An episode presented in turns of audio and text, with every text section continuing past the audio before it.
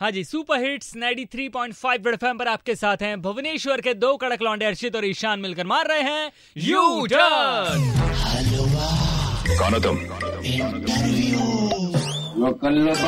और भाई आज जो हिलवा कौन हो तुम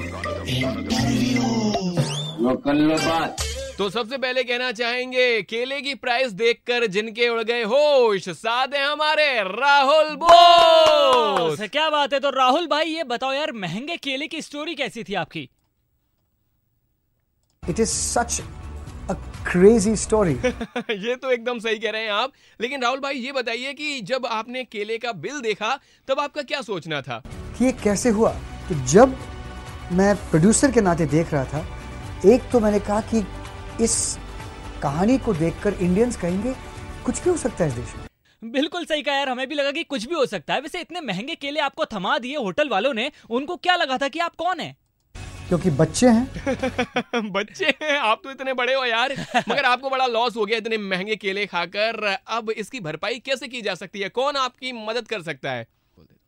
लड़कियाँ और इसमें लड़के भी कुछ भी कर सकते हैं। तो सुन लिया आपने लड़के और लड़कियों अपनी पॉकेट मनी आज ही बचाओ और भाई साहब को दान करो। और वो सीधा राहुल रिलीफ फंड में चला जाएगा। मैं मैं देख रहा हूँ कि एक थोड़ा ज़्यादा नहीं लेकिन थोड़ा सा एक मूवमेंट शुरू होने लगा है। अरे बाप रे भाई ये तो कसम से सीरियस हो गए यार। वैसे भाई आप सीरियस हो ही गए हो तो ये बताइए कि अगला वीडियो क्या आप जो मल्टीप्लेक्सेस में महँगी कोल्ड ड्रिंक और पॉपकॉर्न मिलते हैं उन पर बनाने वाले हो क्या? उसकी तरह। टे टे टे एस एफ़ एक्स तू बोल बोल ले भाई केले का खर्चा क्या कम था? जो तूने पॉपकॉर्न और कोल्ड ड्रिंक का खर्चा भी उन पर डाल दिया।